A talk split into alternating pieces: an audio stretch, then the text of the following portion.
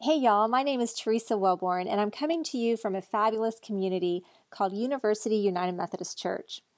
Some of you might be church people, and let's be honest, some of you listening might be a little frightened of us church people. I think I get that. I'll tell you, among the fabulous things about the church I get to be a part of is the people here, they know that the church doesn't always get it right. And as a pastor, I admit that we've caused harm at times whenever we make people feel unwelcome because of who they are, or because of who they love, or because of their beliefs. Sometimes it's because of their doubts and their questions. If you've ever been made to feel unwelcomed and unloved, I'm so sorry, and I hope, I hope that you get to be a part of a community like University UMC that makes you feel loved and welcomed. Here at University UMC, we keep before us this vision of a beloved community where all are welcome, all, no exceptions. And the fact that we don't always get it right is precisely why we need each other. People who show up for each other when there are hard things, people who take time out of their weekend to serve meals to hungry people. I'm telling you, I get to see every week people here who are co creators with God, co creating that beloved community and listeners, I think I know I, I think you're a part of that too. It's an amazing thing, and it's also hard. Because you know, life and the never ending bad news stories out there, that's another reason I need community. To be reminded of the good news in the midst of it all. That through God's grace, the worst things don't have to be the last things. That by participating in a simple act of kindness, how that can renew our hope in the things and the people of this world. Have you ever felt that? I know you have. That through worship and study and sharing, a seemingly simple word of life can be a game changer in an otherwise difficult week. Have you ever experienced that? The words, words like a good quote or a favorite scripture passage, a story or a poem, like you take in those words you hear them read or you read them yourselves and your day is better. Or maybe sometimes not necessarily better in the everything is hunky dory kind of way, but you know better because you feel like your soul's been tended to. Or maybe it's that miraculous sense of feeling one with the universe in a way that is both painful and beautiful. I'll tell you, one of the things we pastors do it's just this pastor thing we do at the end of a worship service. We give a benediction, words that bless and send people forth. And somewhere along the way, for some reason, I don't know where I picked it up, I, I started saying, Take these words with you. As if I wanted to drop some words of hope and love into these people before they leave the building. These people, most of them that I likely wouldn't see again until the next worship service. And no telling what all they had to carry that week in between. And I feel like that's kind of what I want to do here for you, listener. I'll be here with you each day, bringing you a word that I've stumbled across in some of my readings, a word that might hold you a bit as you carry all the things in your full life that is like our world, both painful and beautiful. I'm glad we're here together. Take these words.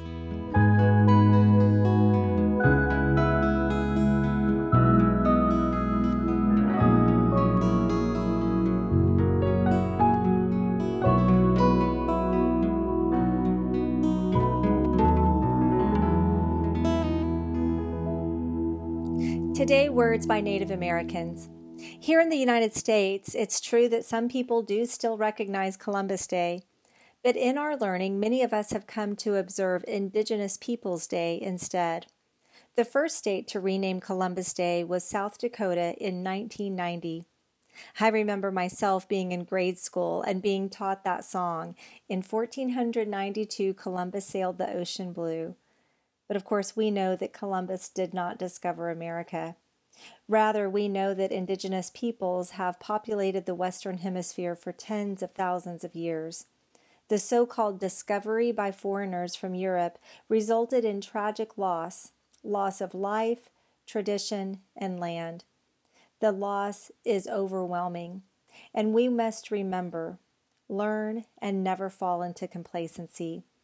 Today I'm going to share with you a poem and then close with a scripture from the Gospel of John. First, a poem by Linda Hogan. Linda is a Chickasaw novelist, essayist, and environmentalist. She was born in Denver, Colorado, and this is her poem entitled Trail of Tears Our Removal. With lines unseen, the land was broken. When surveyors came, we knew what the prophet had said was true this land with unseen lines would be taken. So, you who live there now, don't forget to love it. Thank it. The place that was once our forest, our ponds, our mosses, the swamplands with birds and more lowly creatures. As for us, we walked into the military strength of hunger and war for that land we still dream as the ferry crossed the distance, or as the walkers left behind their loved ones, think how we took with us our cats and kittens, the puppies we loved. We were innocent of what we faced along the trail. We took clothing, dishes, thinking there would be something to start a new life, believing justice lived in the world. And the horses, so many, one by one stolen, taken by the many thieves. So have compassion for that land at least. Every step we took was one away from the songs, old dances, memories, some of us dark and not speaking English, some of us white or married to the dark, or children of translators, the half white, all of us watched by America, all of us longing for trees, for shade, homing, rooting, even more for food along the hunger way. You would think those of us born later would fight for justice, for peace, for the new land, its trees being taken.